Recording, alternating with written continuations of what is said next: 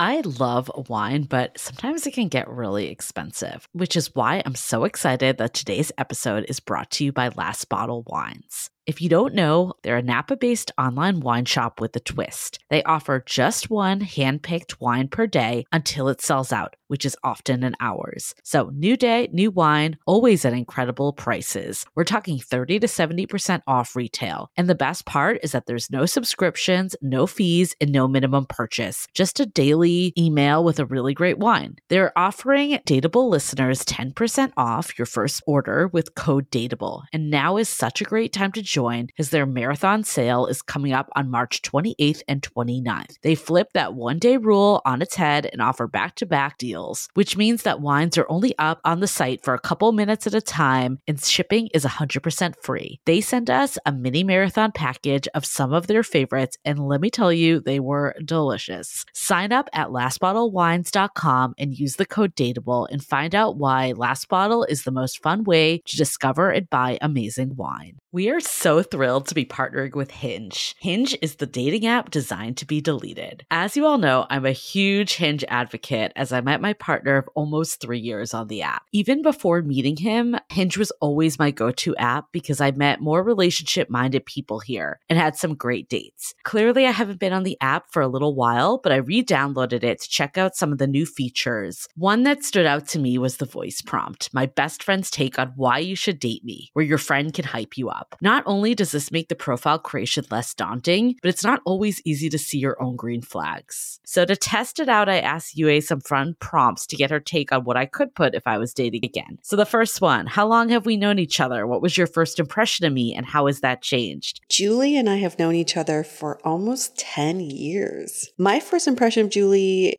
was that she's very social, but I've learned that she has a lot more depth to her beyond the social butterfly that she is. My next prompt What do you think are my green flags? I would say she's deeply loyal. She believes in love, curious mindset, and she is fearlessly ambitious. And then last but not least, what kind of friend am I? Julie is the kind of friend who will always have your back, no matter what. Damn, that feels nice to hear. So download Hinge and try voice prompts today. Then find someone worth deleting the app for. The Dateable podcast is an insider's look into modern dating that the Huffington Post calls one of the top 10 podcasts about love and sex. On each episode, we'll talk to real daters about everything from sex parties to sex droughts, date fails to diaper fetishes, and first moves to first loves. I'm your host, Yue Xu, former dating coach turned dating sociologist. You'll also hear from my co host and producer, Julie Krafchick, as we explore this crazy dateable world. What's up, friends? Welcome to another episode of the Dateable Podcast, where we really dig into modern dating and help you all try to figure out why the shit is happening the way it is. And today, our episode is all about becoming more secure in dating, especially in mm-hmm. early dating. I feel like I get really self conscious and anxious in early dating, and it totally fucks with me. Yes, you and all of our listeners. I think anxiety was was the biggest challenge that I faced when dating for sure. And mm-hmm. I think this topic is going to resonate with so many people because, you know, it's hard in today's world not to feel anxious while you're dating. And I, I, have a lot of thoughts about attachment theory. Like, it's been such a hot topic. I remember, like, one of my friends telling me how she stayed up till like 4 a.m. talking to another one of our friends about how fucked they were, that they were fearful avoidance, and that they were screwed in the world of dating. So I think it's really great to, like, give a foundation of, of how you you operate and how you might be like predispositioned. But I also feel like sometimes people take it to be like there's something wrong with me. And I think that's mm. where it's good to know to help you, but I don't want anyone to ever feel like there's something wrong with them. Right. And like newsflash, there is something wrong with everyone. So yes. you're not you're not special if you think there's something wrong with you. But I think that everything when it comes to personal development and self-awareness is knowing where you are and then also knowing where you want to be. I think that just gives us a barometer of how to measure our progress. It's not so much like this is who you are, you're fucked, this is who you are forever. and I I, I like the thinking that this is like, okay, my moment in time is here, but I can yes. move it forward a little bit. I can progress every day towards being less anxious. Why I love this conversation because one, it's so relatable, but also Kirsty Taylor's who we are talking to. Mhm. She is she is someone who's been through this and she overcame it, which is incredible. And you can hear her journey, but I think this is kind of like the magic of just sharing these stories because then we know how do we overcome the stupid anxious feeling you get in the beginning. I know I'm feeling a lot less anxious because I just got back from a trip, and so did yes, you. yes. Mini vacays. I feel like sometimes it's hard to take the time out, but it really does help in so many ways. So I went to Tahoe and I managed to find hot springs that were $15 to go to. What for the whole and day? I went, or two hours. I went multiple times because you know I love hot springs. Damn. There is no good. better way to relax than a hot spring, in my opinion. And you just got back from Mexico, so you probably were in a lot more water than I was, even. I love the fact. Okay, I remember getting a text from Julie saying that she snuck into a hot tub at a hotel. I'm like, this girl just chases hot water wherever she goes. Wherever there's hotness, that's where she's gonna be. I was chasing hotness in Cabo, Mexico. I've been to Cabo two other times. First time was for spring break, so I totally blacked out. I don't remember it at all. And so this time around, you know, being in my 40s, being in a relationship, going to Cabo was a completely different experience. And one thing that I did that was completely different from my first time was I was completely dry. I didn't drink. I'll give you a good reason why. This might be TMI because I had a UTI. Okay. So I was on antibiotics and fucking A people, like for anybody who's had UTIs, don't you think that is that is just like the worst punishment for pleasure? Like I'm afraid to have sex because I get fucking UTIs. It's so fucking annoying. you get more UTIs than anyone I know. Do I really? I get Yeah. like two, I get them twice a year. This is like my cadence, but every time I get it, it sometimes like ha- it goes like two in a row. It's really, it's really Mm. annoying. And so your your uh picture of being a hot tub or a hot springs, I was like, hell no. but what did you do in Mexico then? Were you not in the water? Yeah, we swam, you know, Okay. cold water. Uh, we went in the pool, went in the ocean. But I loved being dry in Mexico because I had a lot less chatter in my mind Mm. when the alcohol's not there. And, you know, Julie and I have talked about this before. Like, we, when we were dating, drinking was a big part of it because alleviates that anxiety and nervousness. And I'm not saying this to say if you are drinking on dates, you're a bad person. I don't, I'm not trying to tell you that. I'm just telling you that if you try it sober and dry, it gives you a completely different experience. And I've really enjoyed my sober time in Mexico. Well, the irony about alcohol in general is a lot of times you turn to it to, you know, alleviate anxiety, especially social anxiety when dating. I know I definitely drank too much on dates when I was kind of first going out there and doing the serial dating thing. And the irony, though, is that it is a substance that makes you more anxious and It more does. depressed, Yes. right? So it's a Mhm. depressant. So I think it's really interesting too. It's also I kind of think about it with sex too. It's like it makes you looser and like you know like more ready to Mhm. go. But then there's all these like issues that happen if you Whiskey dick, yep. Yeah, so that's interesting. I've also been kind of cutting back on the alcohol as well lately. So I Mm. think that it it allows you to do a lot more. You don't have the hangovers, all that stuff. Yeah, you have your mornings back, which is Mhm. nice. Exactly. exactly.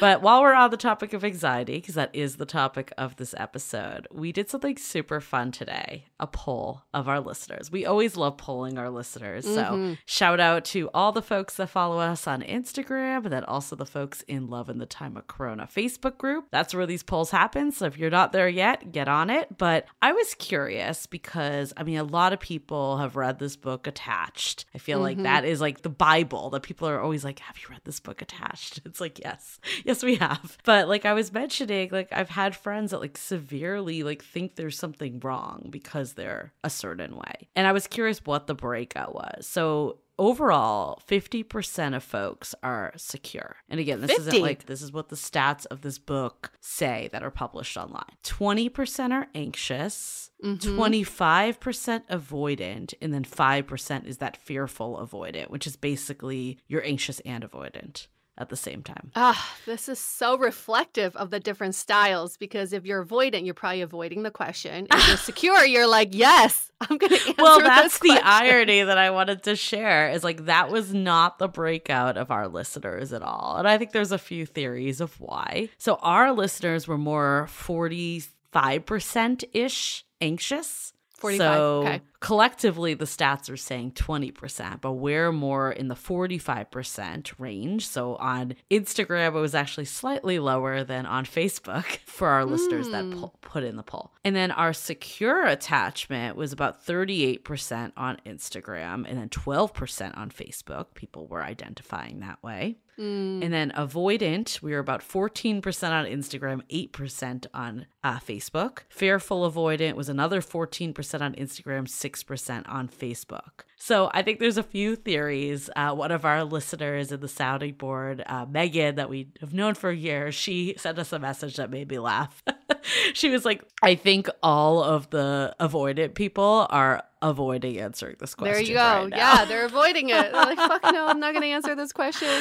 But I also think like people that maybe seek out dating podcasts or want to learn more and educate themselves might skew more on the anxious side. I know mm-hmm. both of us have identified as being more anxious, especially when we started this podcast. I think the podcast has helped us become more secure. But mm-hmm. I think when we started, we were feeling anxious. Like, I think when you're like, why can't I figure this damn thing out with modern dating? A right. lot of times you're more on the anxious side. And then there's also stats that the online dating pool is made up of more anxious and avoidant people. I believe it. You know, in theory, secure people are in relationships more. Mm. So that's mm. kind of an interesting take on why our numbers might be slightly different. But mm. we got a hmm. really good comment from Lauren that said, I feel like I've worked my way to secure, but anxious is the way I tend if the dynamic is unhealthy. And I'm so glad she said that because that is exactly what we're talking about today of there's again nothing wrong with you if you're anxious. I think for me personally, like I'll always have some anxious tendencies because that's how I'm wired. Some of it's finding a partner that accepts those anxious tendencies or being in a dynamic that doesn't bring them out as much much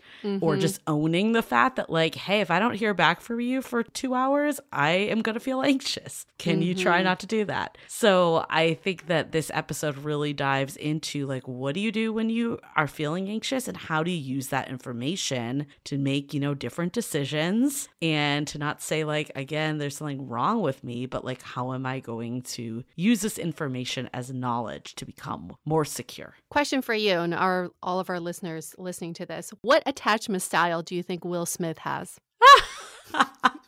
Curious. What do you think? Is it avoidant or violent? I don't one or the other. There's a new one. We've created a new one, violent attachment style. I don't know. I don't think it's avoiding because he probably just would have avoided the conflicts, right? Right. Is it anxious? Like, is he just Me? anxious about the. Maybe it's fearful avoidant. Whoa, fearful avoidant. I mean, secure, you probably would have sat down face to face, had a conversation. Yeah, privately. Yep. Fearful avoidant. We got you, Will Smith. You're one of the six percent. like Yeah, the five percent. You're you're a rare breed, Will Smith, aren't you?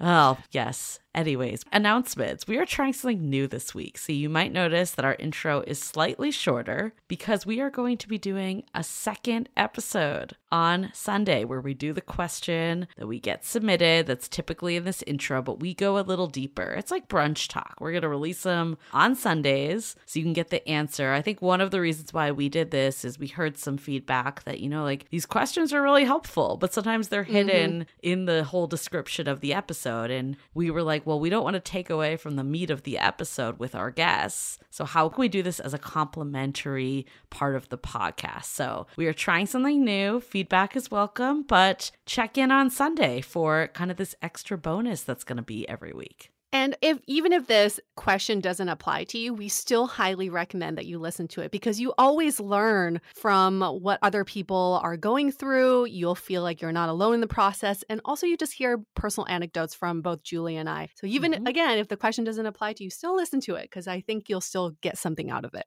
Yeah, and I think another plug for the sounding board and all the programs that we do. We will be releasing Finding Your Person again in the near future. We're not sure on the date, but of course, you can always join the waitlist to be up to speed on any information at findingyourperson.com. But one of the things that's been so fascinating is when we do these live sessions, people sometimes won't ask any questions, but they'll come after and say, I got so much out of that mm. just hearing what other people were going through through. And it made me feel like I got this because it's not just me. There's nothing wrong with me. It's just this is part of the course. Fabulous. Cool. Okay. Well, that being said, tune in on Sunday and let's get into it with our guest, Kirsty Taylor.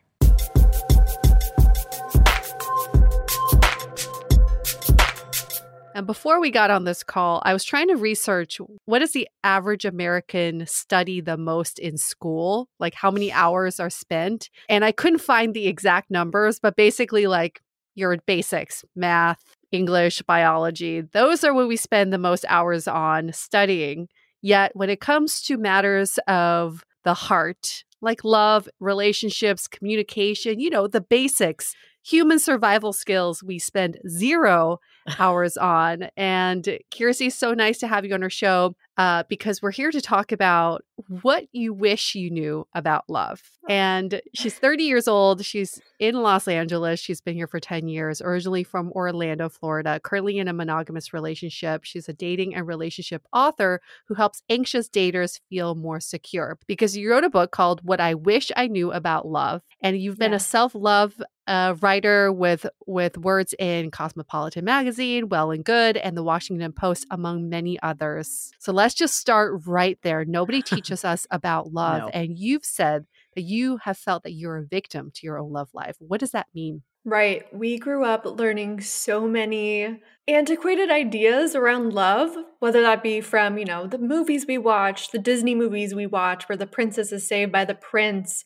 or the playing games that we heard in old teen vogue issues and everything uh-huh. those right those beliefs that we form from those messages and everything really affect our love lives. And it did for me. For me i thought i was this broken person who needed to be saved and i was a half that needed someone else to be my whole actually i was probably felt like a fourth and i needed a three fourths from someone else. And i led my love life like that for way too long. And it's because no one really gave me any better better advice. No one told me that love could be differently and I never even stopped to think that I had control over my love life. So take us back to this Kirsty, the one mm. that did not know about love. Can you kind of describe what you were going through? You, I mean, you clearly said some of it, but more the day to day feeling of looking for that person to fulfill you. Right just hearing that takes me back to when I was in college, which was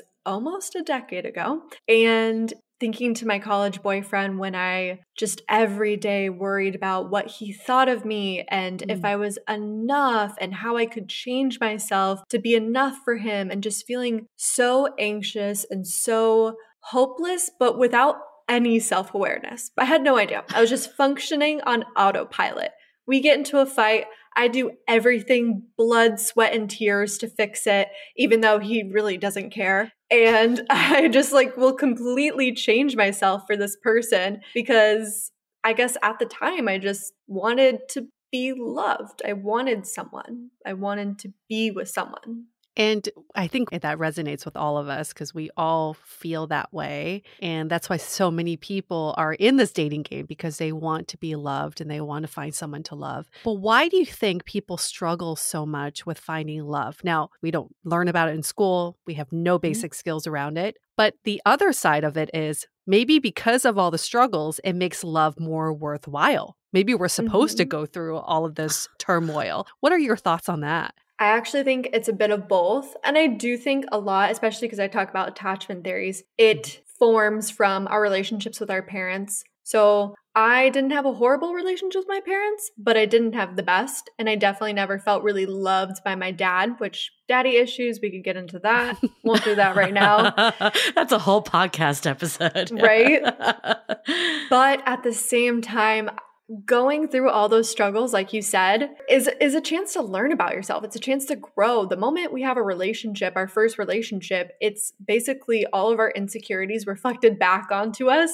And if you have the self-awareness and when we get older you have the maturity and the emotional maturity to do something about that you can grow as a person you can grow as a partner and you can find someone who is a way better partner for you than that older version of yourself who wasn't so self aware and who hadn't done the growth. So we hear from daters all the time that really resonate with this anxious feeling. And I mm. 100% resonate with this. I think you and I both were more anxious daters yeah. than avoidant daters. And I would say probably the majority of people like in our Facebook community that we hear from are also on that boat. Yeah. Do you think it's a nature or nurture thing or a little bit of both? Because I think sometimes modern dating lends itself to anxiety, but then also what you were just saying about the way you were raised and all the impacts of your life? I love that question. I've never been asked if I thought it was nature or nurture. Part of me wants to say, well, big part of me wants to say that it's nurture, that it definitely forms with our parents and then our first relationships, whether or not those went bad or not. But you make a really great point. Modern dating definitely does not help people who are anxious. It will make you a lot more anxious. All of the playing games, even just a lot of people are how they function on dating apps right now, where they're just like, oh, if this doesn't work out this person, like, big deal. There's all these other people I can swipe on. Definitely doesn't help for an anxious person when they're just waiting for someone to be like, I'm out of this, versus people mm-hmm. who are actually really committed to finding a relationship and putting in the effort. So I would say that it is mostly nurture, but if you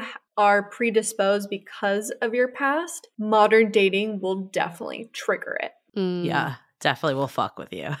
there we go. Um, Perfect way to put it. A, on a whole other level. And it all stems from your childhood, right? Every mm-hmm. expert will say all this bullshit that comes with modern dating stems from your childhood. And I find this so interesting is that when you're a baby, you are given unconditional love. You can cry, shit your pants, whatever. Your parents are still going to take care of you. But at a certain point, you start experiencing conditional love. you mm-hmm. You feel like your parents will only love mm-hmm. you if you earn their love. So I would love to hear your thoughts on what is the relationship between early childhood experiences with love and how that manifests into adult love. Right. Yeah. I mean, I think it's really interesting. Some some kids don't receive that unconditional care at the beginning. Some, I mean, back in the day, our parents really didn't have a lot of resources. So mm. a lot of parents would just let their kids cry it out. And that formed something inside of them that's like, if I am sad, I can't rely on other people because when I show emotion or something, my needs aren't going to be met. Growing up more if you're a toddler young adult teenager i guess is the word if you go to your parents for emotional support and you're met with i'm too busy or mm-hmm. i'm unavailable right there's a lot of parents mm-hmm. that mean well but they're just not available then you're being taught that you either have to do really well at school for your parents to notice you and to give you yeah. that love or you can't rely on your parents you can't rely on anyone to give you that unconditional type of love and i think it's it's very interesting because I definitely don't think like relationships are unconditional love, but to the extent of as long as you're a good person, as long as you're showing respect and you're building trust and everything, then in that sense, in that environment, it should be unconditional, um, which we would hope to see from our parents. But not everyone sees it from their parents. And it doesn't always have to be malicious from the parents, it can right. be unintentional. So, was there any points of your childhood that you could kind of pinpoint now that you're enlightened that you're like, oh, this plays into my anxiety in dating? my parents are going to listen to this and be like, oh, no. By the way, let's caveat this by saying every parent has fucked up. Okay. There is yeah. like no yeah. perfect parent out there. So this is not to throw anybody's parents under the bus. No. And it's so easy to blame our parents. That's like the easy way out. And I don't mm-hmm. think attachment theory is doing that. It's more of just mm-hmm. let's take ownership and understand ourselves so we can work mm-hmm. with what we mm-hmm. got. Totally. And you you both make such a good point. Yeah. It's our parents just make mistakes. No one's perfect. I'm sure human. we'll make mistakes. Yep. Yeah, we're human. Exactly. Um, I mean, I think the big thing is my dad he just wasn't an emotional person growing up. I can't recall at all him saying, I love you, or that I was beautiful, or anything like that. And I think it's very interesting that he's gotten a lot better at it as an adult. Mm. Um, it's actually funny that I'm sure my younger self would have loved to have heard my dad say, I love you more. And now he says it all the time when we hang up. And it almost kind of feels uncomfortable because I'm just so not used to it. and I, you know, cringe a little bit, but I'm I'm also trying to work on it. I'm like, okay, he's trying, I'm yep. trying, like, let's try. We don't have a horrible relationship at all. Um, so definitely that with my dad comes up for me. Mm-hmm. And I guess how does it play out into today? It's actually really funny. Now that or sorry, putting those two together with my current dating, I have always only ever felt really emotionally connected to a person if it's my partner. I've mm-hmm. always struggled with friendships and like I used mm. to really feel uncomfortable hugging people and saying I love you to my friends, but I'd never had that issue in a relationship. So I mm. think that it's almost that I was I never received it from my dad and I was overcompensating in relationships and trying to heal that wounds that I never had with him with my partners. Same boat. Theory. Same. I've just right? never felt close, like platonic relationships. Mm-hmm. I was never comfortable being overly affectionate. And I would be very envious of my friends who can have these sleepovers and feel so comfortable in each other's space. And I just don't get it. But with a romantic partner, I'm like on top of them all the time. Get in my personal space. And that's interesting that you bring up that point because my dad was the exact same way, lacking yeah. emotions. And I always felt like I had to earn his love, which plays into my anxiety when it comes to mm-hmm. dating. So let's talk about this anxious attachment style because so many people identify with that. H- how did you first discover your anxiety showing up in your dating life? It's so funny you say that. I took I took a year break from dating because I had mm. two back-to-back relationships with guys I really wasn't that interested in, but it was the classic anxious avoidant trap, which I didn't know at the time.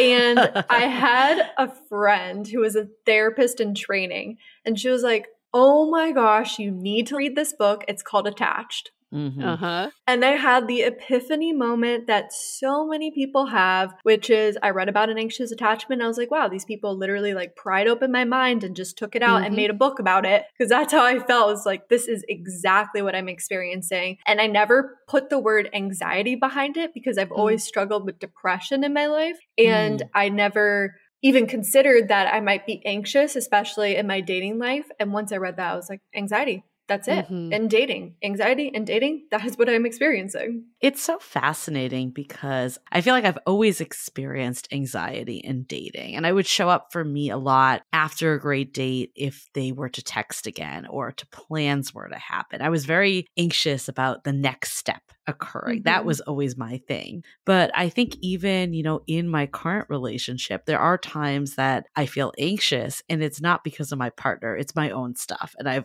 I've identified that. I know that. I you know, I think I realized, and this is maybe my only criticism of the book attached, is it kind of makes it feel like there's something wrong with you. Mm-hmm. Where I mm-hmm. feel like what I've learned to embrace more is like I'm anxious in some ways in relationships and not in others. And I actually thought I maybe suffered from anxiety. And I like signed up for this whole program to counter my anxiety and then realized I had no anxiety outside of dating. So I guess my question for you in a long winded way was how did you learn to kind of overcome it? Or is this something that you just live with? Because, like, for me, I kind of just live with it and my, I needed a partner that would accept it. I love that you said that at the end. That's such a beautiful realization because I think it is a two, I know it is a two step process. There are things that you can do to work on yourself and I did that during that year year mm-hmm. dating break. I identified my protest behaviors. I, you know, learned healthy healthier coping mechanisms. I saw a therapist at the time and I helped he helped me realize what red flags I ignored and why I didn't create mm. boundaries with people. But I honestly think the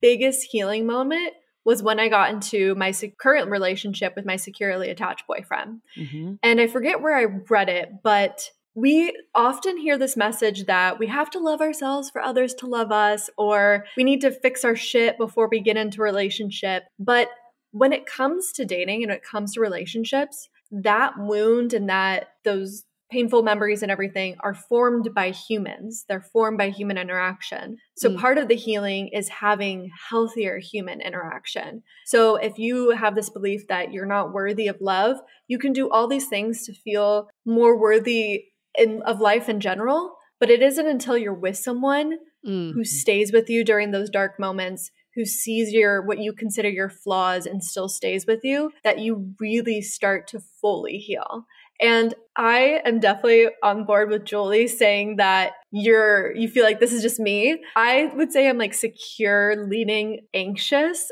I don't think I'll ever be 100% secure, and I'm fine with that. I'm just a little a bit of an anxious person. That's my that's my personality.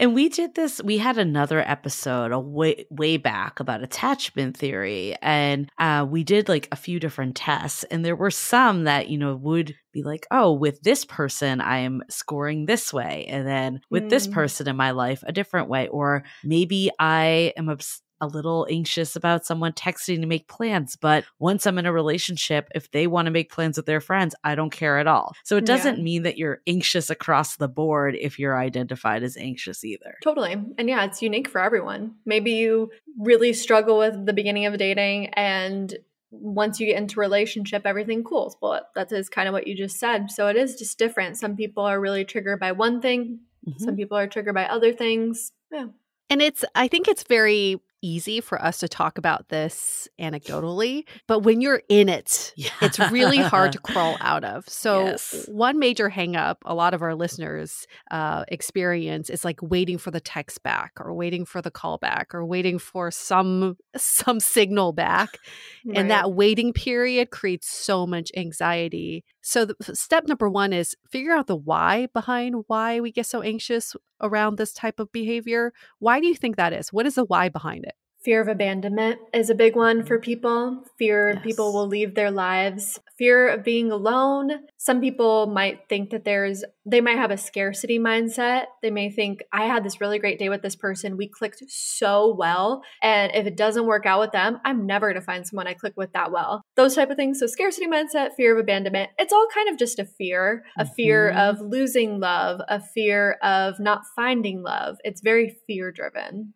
I definitely agree with that. I think that's when we see people struggling with dating, it always roots down to a fear. Yeah. And I know for me too, like I think one of the things that I started to do was I would just reach out first. And that doesn't mean that you're always the one owning the movement of a relationship. That's clearly not a good place to be in one sided. But if I was sitting waiting for the phone to ring or to buzz for a text, I would just look at it and be like, is it worth my time to sit here feeling anxious or is it worth my time to gain control? There could be no answer if I reach out, or the person could say that they are not interested, but at least you know. So it's kind of like taking that fear of rejection by its head. Exactly. If you get anxious because you worry about whether or not someone will text you back or say if they had a good time on the date, take that power back from that situation and be like, I'm going to text this person and say, I had a great date. Mm-hmm. Then you're not feeding into your anxiety and your fears. Yeah. You're being like, I can take control of the situation. I can trust myself. And then I can find out what their feelings are rather than just like wondering. It's so funny. Our minds think that if we wonder mm. about something enough, we'll find the solution. right. But that is definitely not the case. you just drive yourself crazy, basically. Our minds exactly. are like our worst enemy at times, you know, because yes. we think we know everything, but our minds are just an echo chamber for ourselves. We only know what we know. Exactly. Let's hold that thought for a few messages. This episode is sponsored by Viia. We all know there are things that can help set the mood in the bedroom, but did you know a little THC could also do that? Yes, Viia has developed a unique blend of pleasure enhancing cannabinoids, libido strengthening herbs, and a low dose of THC all into one mind blowing gummy called High Love. This gummy, wow, it will awaken your senses, increase blood flow, and intensify any sexual experience. I've been pleasantly surprised by the High Love gummies because it is just the right amount of THC for me to have a good time without feeling sleepy. And hey, if THC is not your thing, Viia also offers a wide array of other gummies without it. And everything legally ships in 50 states with discreet packaging directly to your door. So if you're over 21, you can get 15% off and a free pack of award winning Dreams THC plus CBN sleep gummies with our exclusive code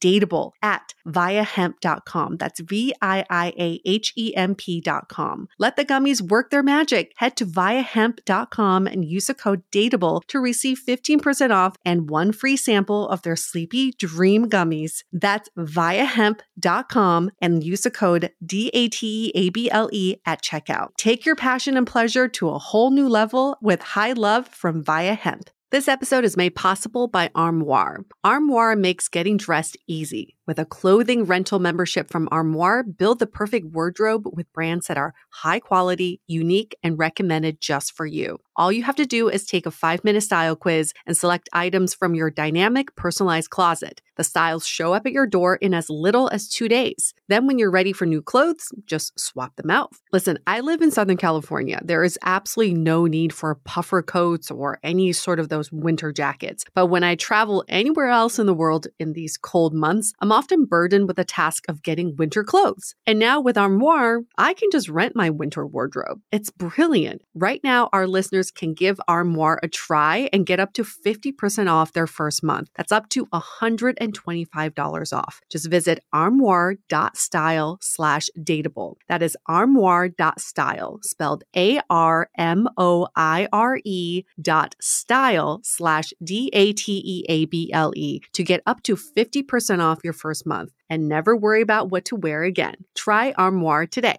At Parker, our purpose is simple. We want to make the world a better place by working more efficiently, by using more sustainable practices, by developing better technologies. We keep moving forward. With each new idea, innovation, and partnership, we're one step closer to fulfilling our purpose every single day. To find out more, visit parker.com/purpose. Parker, engineering your success. We are so excited to share with you our new podcast, Exit Interview. Dates don't usually end with a satisfaction survey, and yet we rate everything in our lives, from Uber drivers to local coffee shops. So why don't we do the same thing when dating? We're here to conduct the ultimate romance review, featuring daters hungry for love who have agreed to call up old flames to gather honest feedback. Welcome to Exit Interview. He upgraded himself to business class while I was in economy. Wait, what? There's feedback that will make you cringe. She could be a little bit hard headed, like not reading the writing on the wall. And feedback that will make you swoon. When she said that she had feelings for you. I had no idea. Really? And maybe you'll learn a thing or two yourself about how you can be a better dater, lover, or partner. Obviously, like, knew I was gonna learn something. I didn't expect this. Welcome to Exit Interview. Listen to Exit Interview on the iHeartRadio app, Apple Podcasts, or wherever you get your podcasts. So, fear is an interesting concept because, on one hand, fear can be debilitating. And on the other hand, fear can really protect us. It mm-hmm. saves us from burning ourselves on the stove, saves us from in- oncoming cars. So, when we're experiencing that anxiety, which stems from fear, how do we decipher if it's productive fear versus anxious fear? Yeah. So, pinpointing what the fear is, if it's fear that you will be alone forever, you can maybe take a step back and be like, where is that coming from? Is that true? Is that a place of there's evidence behind this fear? Mm-hmm. Or is this fear because I've been told that if I'm going to be, if I'm single past 35, I'll never find someone. The pool's right. getting smaller. Is the fear based in a place that's actually productive, that's actually helping me? Or is the fear based on all these things that aren't serving me anymore. And maybe they were protecting me at one point. You know, wanting to belong is a completely normal thing. People mm. think the moment they're lonely, they're like, I'm doing this wrong. I should love myself enough to never be lonely. But to want to be with someone is a natural human mm-hmm. experience. It was a survival method. But to take a step back and be like, is this helping me? Is this serving me? Or is this right. keeping me stuck and holding me back? Right. Am I playing the victim or am I making mm-hmm. progress?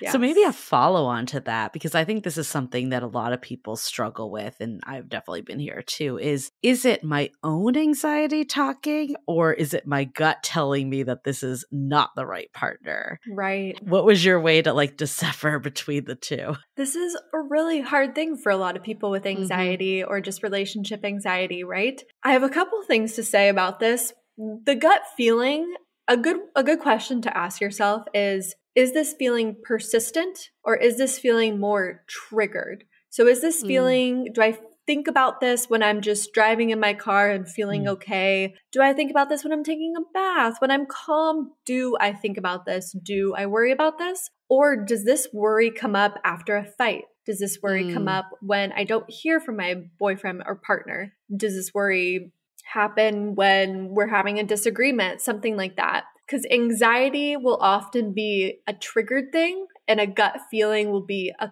calm, assured feeling. That can come up sometimes when we're triggered and we're worked up, but is still Mm. there even when we're not triggered and worked up. So for Mm. me, that's that's something I struggle with in my relationship. You know, and a, a partner can always be better, right? There's always something that you're like, I can change this. If only this were better, especially with social media. We look at couples on social media. If my boyfriend was funnier. If my boyfriend actually did TikToks with me.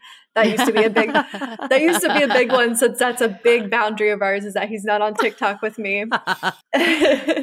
and it's like, does that actually bother me in our day to day, especially when we're just hanging out at home, when we're doing things? No, I only think about that when I see other people's boyfriends on social media. So that's clearly an anxious thing. And then also, another thing that I think is really beautiful to think about the only way that you'll know if you're going to be with someone forever, you will be with someone forever, you um, will make a great relationship is as long as you have respect, as long as you have mutual connection and trust and all that, is that if you choose. At the end of the day, mm-hmm. people who stay in decades long relationships that are really great is that they chose. They chose during the hard moments to keep loving their partner. They chose to work through the fights. They chose to compromise. They chose to figure things out and they chose to stay. So, as long as you find someone who's great, you find someone who you really enjoy your time with, you just have to make the choice. Okay, so here here's the tricky part though. Let's go. So yes, yes, I agree. I think it's a constant choice. But we know a lot of people who chase the anxiety because they've mistaken Mhm. the anxiety for butterflies and chemistry. So Right. we've even heard people say, "Well, I haven't had to wait for a phone call. I haven't felt anxious. Yeah. Is there something wrong with this relationship? Am I Mhm. bored by this person?" So then it qu- causes that yo-yo effect of roller coaster dating and then you you don't know what a healthy relationship looks like anymore. Mhm. So how can people stop themselves from chasing after that anxious feeling? Right. I love this so much. And I'm sure you've had Logan Ury on your podcast who Mhm. says fuck the spark. And I love that phrase. So it's it's a process. It's a process going from I'm attracted to these people who make me really anxious, or I'm attracted to these people who are emotionally unavailable to secure, which can oftentimes come off as boring, is actually what's gonna be a great relationship for me. So, what I would say is really important to do is to start doing some post date check ins. Mm. Like, what did I feel on that date? Was there any red flags or anything? Did I feel anxious or did I feel butterflies? Did I feel like this Mhm. instantaneous spark? Do I feel like it's too good to be true? In that case, I might be like, what are what are those qualities I'm looking for in this person? What qualities give me that spark or those butterflies? Is it that they're really hot? Is it that we have like this instantaneous connection that I think is necessary for a good relationship? Pinpoint what those are and then ask yourself how those have gone for you in the past. How have those instantaneous sparks gone? Mhm. How have those butterflies gone? Because chances are you're going to see, like, oh no, that led to someone who was emotionally unavailable. That led to someone who was scared of being vulnerable with me, who was putting on this really cocky attitude that I thought I was attracted to, but actually doesn't lead me to a healthy relationship. So the first part is just getting really self aware around that. And then changing slowly what you're attracted to, getting really honed in on what your core values are and start to look for those core values in the people you date. And it's it, it can be as simple as starting to ask different questions on the date. Mhm. Trying to think of one now right off the top of my head, something that's going to bring out a little bit more of a vulnerable side of them. What's something you're really passionate about at work? You know, Mm. what's one of your biggest fears in life? Just kind of seeing how people react to those kind of questions can help. But kind of just reflecting on yourself. Be like, what have I been attracted to in the past and why am I attracted to those things? And did those work out for me? Reflection's very powerful. Mhm. It indeed is. And I think one of the things that I love about attachment theory is what you can learn from it. How do you think you dated better after learning more about your anxious attachment? Ooh, I love this question. I became a lot more aware of kind of what I just described, which is the kind of people that I was attracted to. Mm. The biggest thing being I thought I was really attracted to confidence confident men, but I'm actually I was attracted to this cockiness and Mm. that cockiness triggered my insecurities inside me Mhm. and just triggered all this stuff I didn't like about myself. So some people will be like, oh, you should work on that, which I did. But I also decided I'm not going to date those kind of people anymore. Someone who makes me Right. feel that way is going to be a red flag for me instead Yeah. of an attraction. And then another thing was when I would feel what some people call the ick or cringe or whatever of my boyfriend at the time who we'll say just at the beginning of a relationship or just even people I dated kind of right before him, when I feel grossed out by his behavior, I'm going to be like, what's that behavior? So he would text me con- consistently. That was a big thing with him. And at first I was like, this is weird. Why is he showing me so much? It was almost like I went into an avoidant state. Why is he Mm. showing me so much attention? I don't like this. This feels weird. Like I'm not used to this. But then I set, took a step back and I was like, but I want to like this. This is Mm. what I've always wanted. I've always wanted a partner Yes. who is great at texting. Right. So, what is it about me that's being like, this isn't comfortable? It's most likely that I'm not used to it. And you know what I'm going to do? And this is, I don't know, maybe this isn't the best advice, but I hope other people find it helpful. I'm going to ignore it. I'm going to keep dating him. And until I find something that he does that's an unhealthy thing I don't like, I'm going to keep dating him and hope that these feelings just go away, way which they did. And it was beautiful. Well, I think you hit the nail on the head. The opposite side of anxiety and anxiousness is avoidance. And a mm-hmm. lot of times, the reason why we're drawn to people when we are anxious that are avoidant is because we're essentially avoiding relationships because we know it's actually not going to be the relationship we need. So it's interesting always to me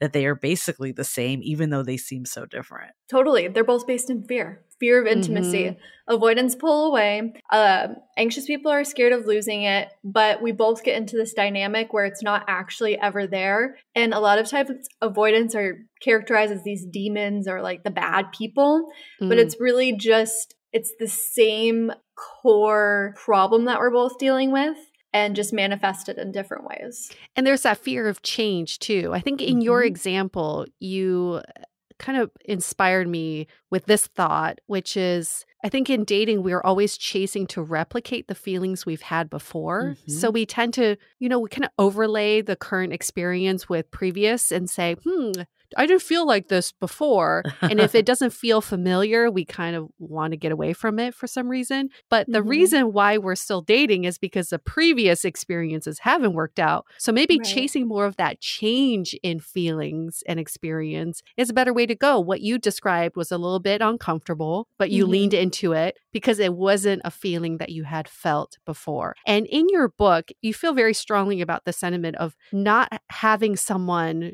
or convincing someone to choose you. That shouldn't Right. be that shouldn't be something that you're after. Tell us a little bit more about that. Yeah, so I talk about that a lot that you can't make someone choose you. The fact is people love who they love and it's, you know, heartbreaking to think sometimes you want to be able to have a little bit more control over it, but people connect and they're attracted to who they're attracted to. With that said, we oftentimes feel that especially in relationships where things start out really good. There's all these fireworks there's a spark Mhm. all of those type of things. Mhm. we think that the moment the person starts to pull away we just need to try harder. We need to try to Mhm. convince them. We Yep. need to change ourselves. We need to prove that we are lear- worthy of love. But at the end of the day even if that person does say like you know what? You know i'll stick around. I'll try this out. Does that feel good? You're always going to be in a relationship where you had to prove yourself. And I don't think that's ever going to feel good for you and be a very deep connection with someone versus if you were in a relationship with someone who's like, let's choose each other. Like, I want Right. to be with you just as much as you want to be with me. And we are choosing each other. It's a much more beautiful, stable feeling. So how did you come out of that? Because you you said that you would chase. How did you learn that this was not the right approach and it was so much better and more fruitful to be with that person that also cho- chooses you? Yeah. I mean, drawing boundaries was the biggest thing. I knew how I wanted to feel in a relationship. I knew that I had just been through enough that I didn't want to keep repeating the same crappy dynamic in my past relationships. So, boundaries definitely helped. I said that I wanted, or I decided that I wanted to be treated a certain way with respect. I wanted to not be made to feel like I was less than than my boyfriend or my partner and mm-hmm. holding those boundaries and also holding boundaries for just feeling more like myself outside of the relationship mm-hmm. too.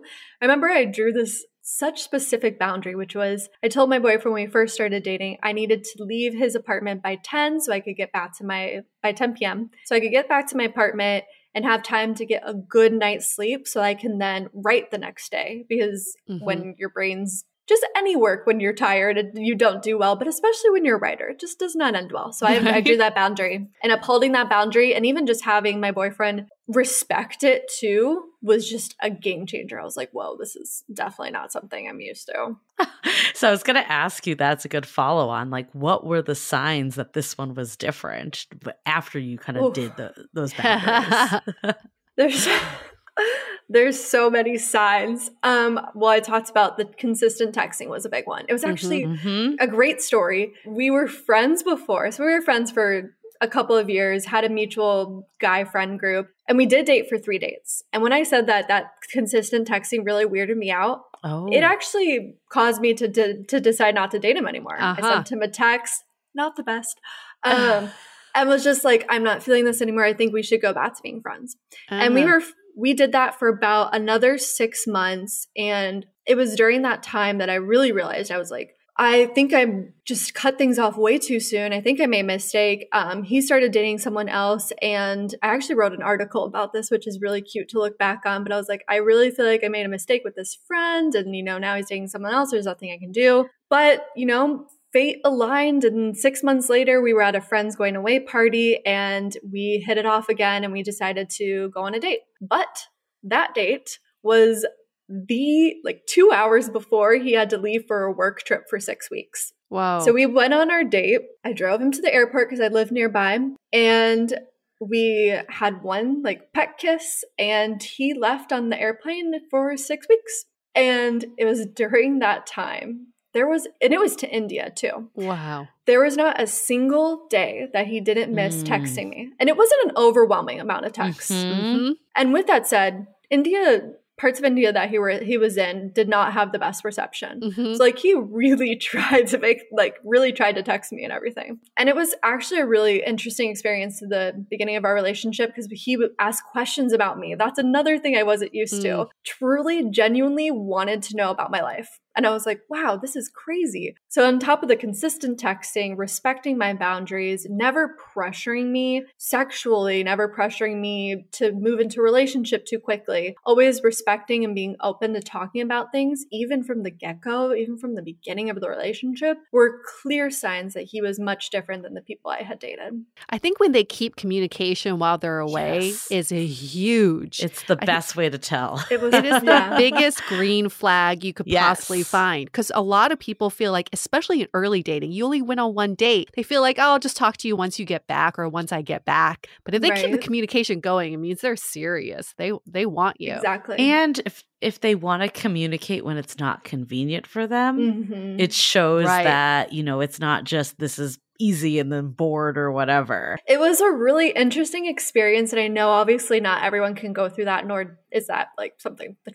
you should have to go through. But it was really interesting because we just got to know each other on such like a deep level. Because again, he was asking so many questions and six weeks of mm. communicating, you can learn a lot yeah. about each other. So it definitely was helpful for my anxiety in dating too because I could definitely reason with myself in those moments. Like, mm-hmm. oh, he's texting me a lot, or oh, he made like a stupid dad joke and that's kind of cringe for me to be step back and be like, that's really not that big of a deal, Kirsty. Yeah. Ignore that feeling.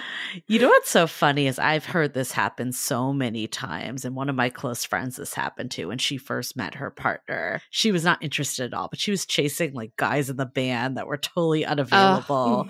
and it was that she, you know, did the self work. And then she saw this person that was essentially there the entire time as someone completely different. I think in the beginning he was boring, he wasn't Mhm. interesting. And then those characteristics, well, first of all, she didn't see him as boring. I guess I don't want to say like all of a sudden you're into boring because that's not the case.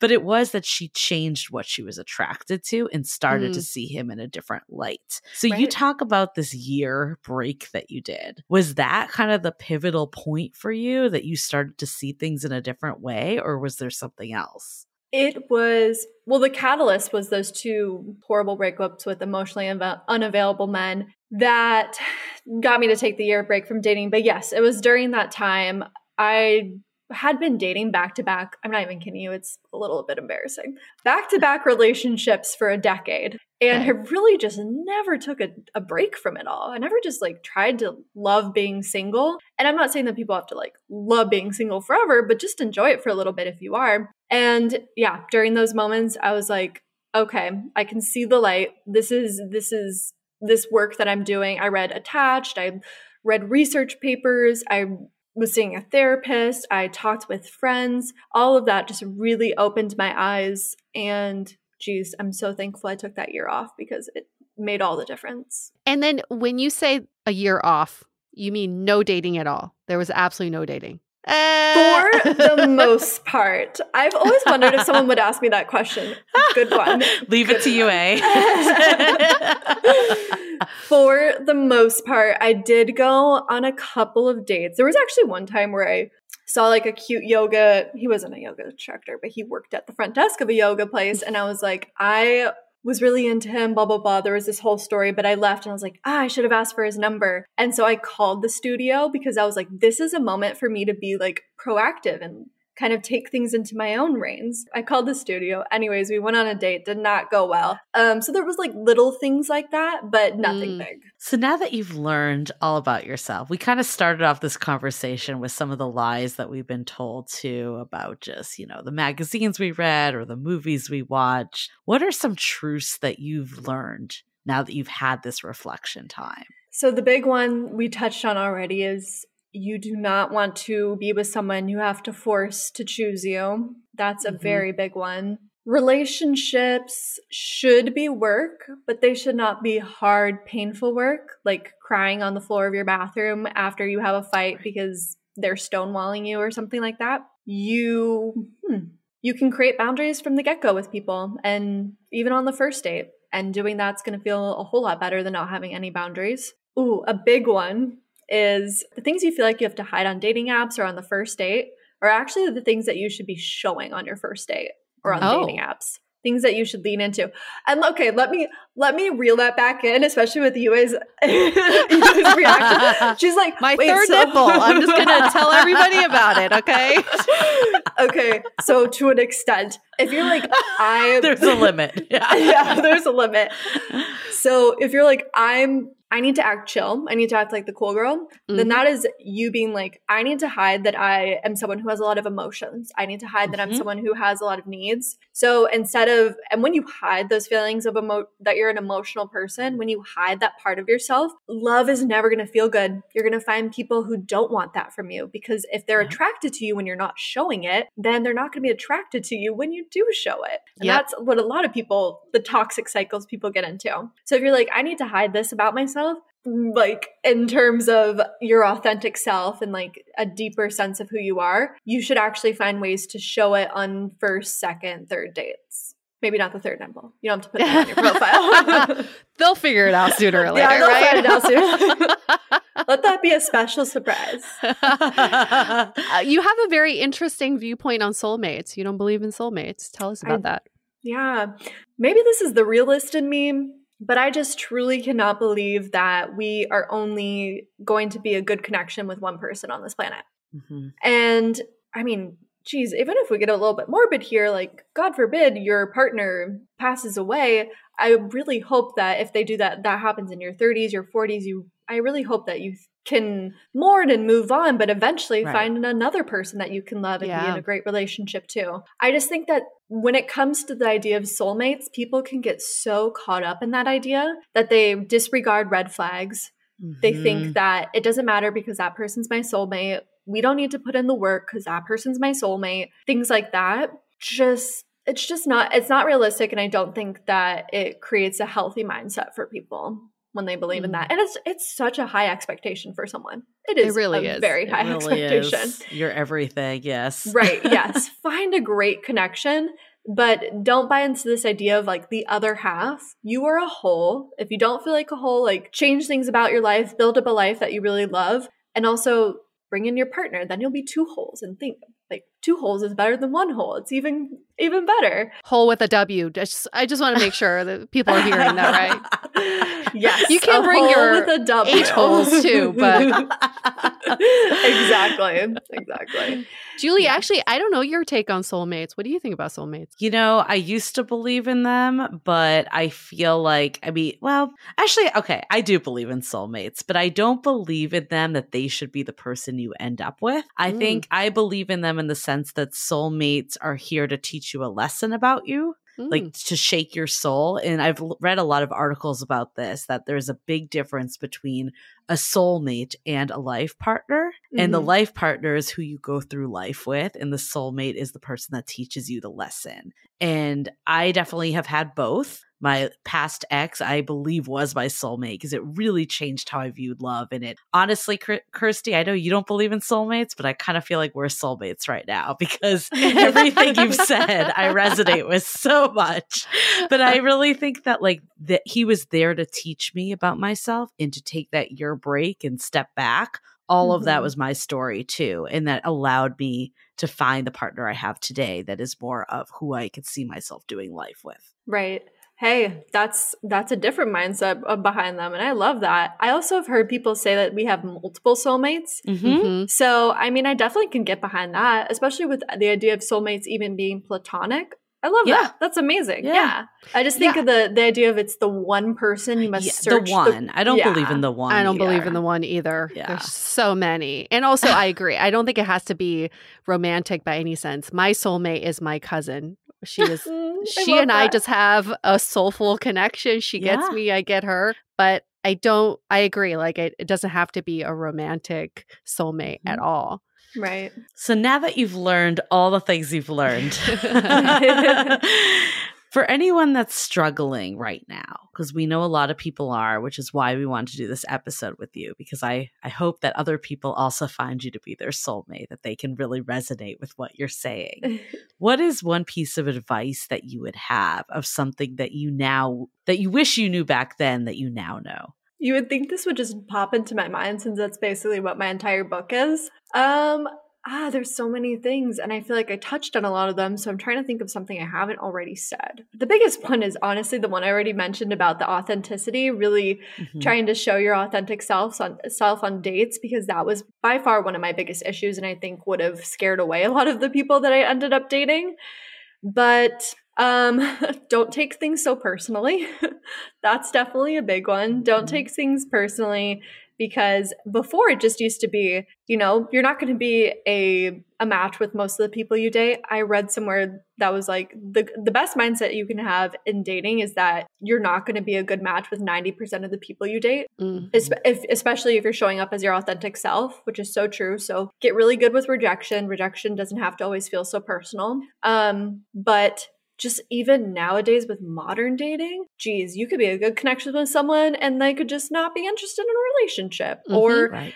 they could secretly be married. I really hope that doesn't happen, but I just hear that so much. Or like they're they're divorced, but they're actually just separated. Those type of things I Mm. hear all the time. It's like every rom com on Netflix right Yeah. Right. Um, so yeah, don't try not to take things so personally. If you do, don't beat yourself up. Maybe get a second person's opinion on things. Usually our friends can be a really great objective standpoint to things. But if you take rejection personally, it's going to be really hard to go through dating and not feel completely hopeless. Yeah. Yes. Very good advice. Well, yeah, I mean, there's so many takeaways I've had from this entire conversation. Thank you so much for, you know, shedding light on your own experience and how this can relate to everyone. I think the biggest takeaway I have is that while it is important to do the work on yourself, that doesn't mean that, you know, you don't get into relationships either. No one is going to be perfect ever. And part of it is, you know, relational awareness and how it comes mm-hmm. up for you. That being said, I do think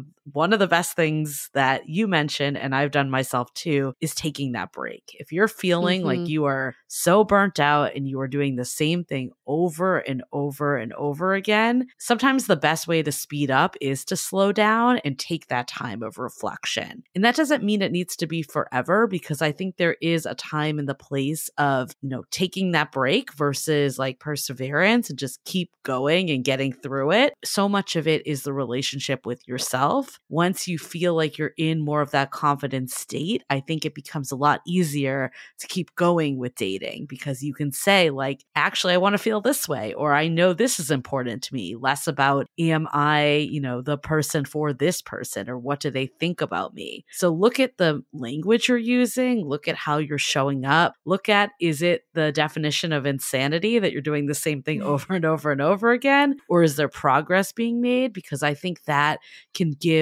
light into is it a break that's needed or is it just to push to keep going? Right. I love that. Mm-hmm. The break thing really is, is, resonating with me because I think a lot of our listeners will say that they want to take a dating hiatus and they mean cold turkey hiatus, not talking to anybody, be a hermit, work on themselves. And I truly believe that's not the most healthy way to reset your dating mentality. I think a reset or when you take a break is when you're not so results driven. Yeah or mm-hmm. obsessed, mm-hmm. let's say. You're not tied to the result of finding someone. When you're taking a break, you're in this experimental, open mindset stage where you try different things like getting the phone number of the yoga front desk mm-hmm. person. mm-hmm. That's something you would never do normally. You're not tied to the result of marrying that guy. You are just kind of like, hey, I want to experiment and see how this makes me feel. I love that. And I think that goes into my next uh, takeaway, which is we want to change our dating situations. That's why we're dating. The previous re- relationships didn't work out, yet we're so scared of change at the same time. Right. So if we can lean more into the change, the only mm-hmm. way to have change is you lean into the change and not mm-hmm. fight against it. It will garner more change. That is just how it works. A plus B equals C in this situation. And mm-hmm the anxiety that comes up, I like that you described kind of feeling the anxiety and not avoiding it. Because when we overcompensate and avoid it, then we just push it down and it just erupts at some point. I think it's important to disclose the anxiety, to mm-hmm. communicate about the anxiety. Julie, mm-hmm. you talked about controlling your anxiety. So if you know you have those anxious feelings coming up, be the first person to call and reach out. Be the person to say, Hey, I get a little anxious if I don't hear from yeah. someone in three days. I'm just going to tell you up front. And I appreciate persistent communication. All of the things to know that we are in control of our love lives and we're writing this book ourselves and it can go in any direction. So don't put it in the hands mm-hmm. of someone else because they're just going to scribble whatever they want on it and it's just not going to be pretty. I think just one last takeaway I have too that kind of relates to what you said in many ways. One is, you know, what why are you taking this break? Is it about you and can you start to peel back the behavior a little because what we talked about with fear, I think that really resonates so much that fear is what is at the root of so much that drives us.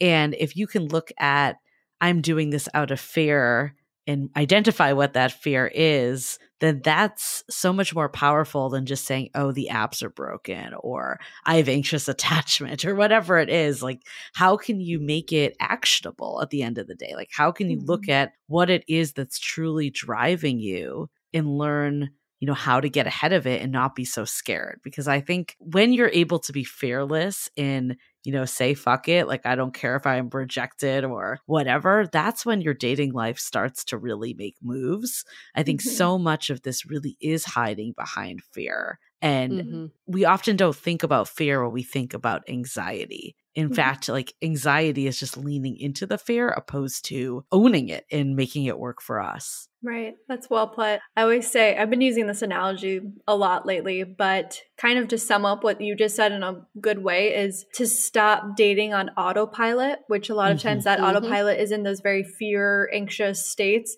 and to start taking control of the plane and being like, what's going on here? Like, how can I do things differently? Because often we'll just date, date, date, date, date, not be aware of what's going on, not be aware what doesn't make us feel good. Mm-hmm. So it's like taking that step back and right. peeling back the layers, like you said, and getting off of autopilot. That's just the best thing you can do for yourself. Right. We hear people taking breaks of dating and just uninstalling the apps, and then a month mm. later reinstalling them, and then uninstalling, reinstalling. I think there's a big difference between taking a break to reflect and try new things versus a break to just repeat the same patterns. Right. And that, like you guys said, change. The change has, if you want change, mm-hmm. you have to create change. And change mm-hmm. feels uncomfortable. So just mm-hmm. because it's uncomfortable yes. does not mean it's not the right thing to do.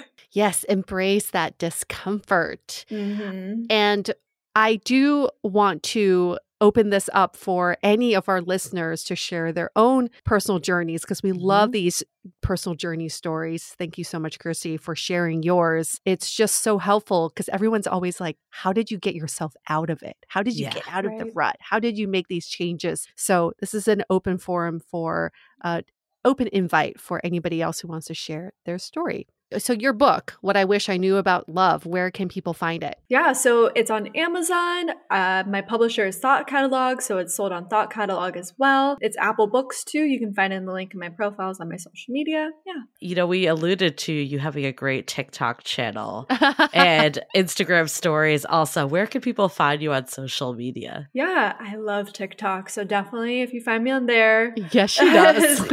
But her boyfriend will never be on it so that's the boundary right? I'm like, will there ever be a day where we do something really cool and just show your face? But I'm like, I, I won't pressure him. Um, but you can find me on Instagram or TikTok as Kirsty Taylor, K I R S T A E T A Y L O R R. Two R's at the end.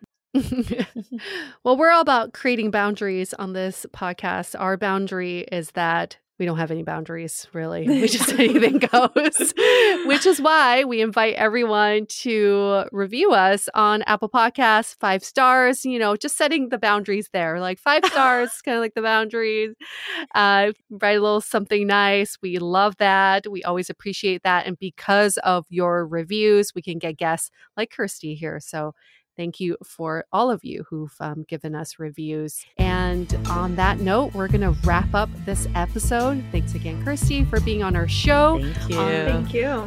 wrapping this up. Stay dateable. The Dateable Podcast is part of the Frolic Podcast Network. Find more podcasts you'll love at frolic.media slash podcasts. Want to continue the conversation? First, follow us on Instagram, Facebook, and Twitter with the handle at Dateable Podcast.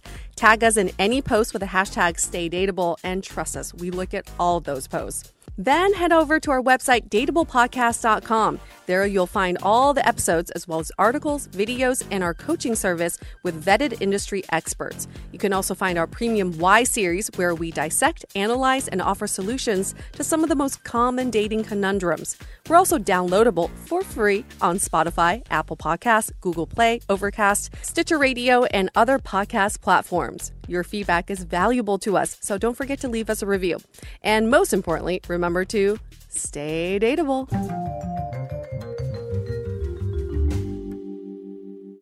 At Parker, our purpose is simple. We want to make the world a better place by working more efficiently, by using more sustainable practices, by developing better technologies. We keep moving forward. With each new idea, innovation, and partnership, we're one step closer to fulfilling our purpose every single day. To find out more, visit parker.com/purpose. Parker, engineering your success.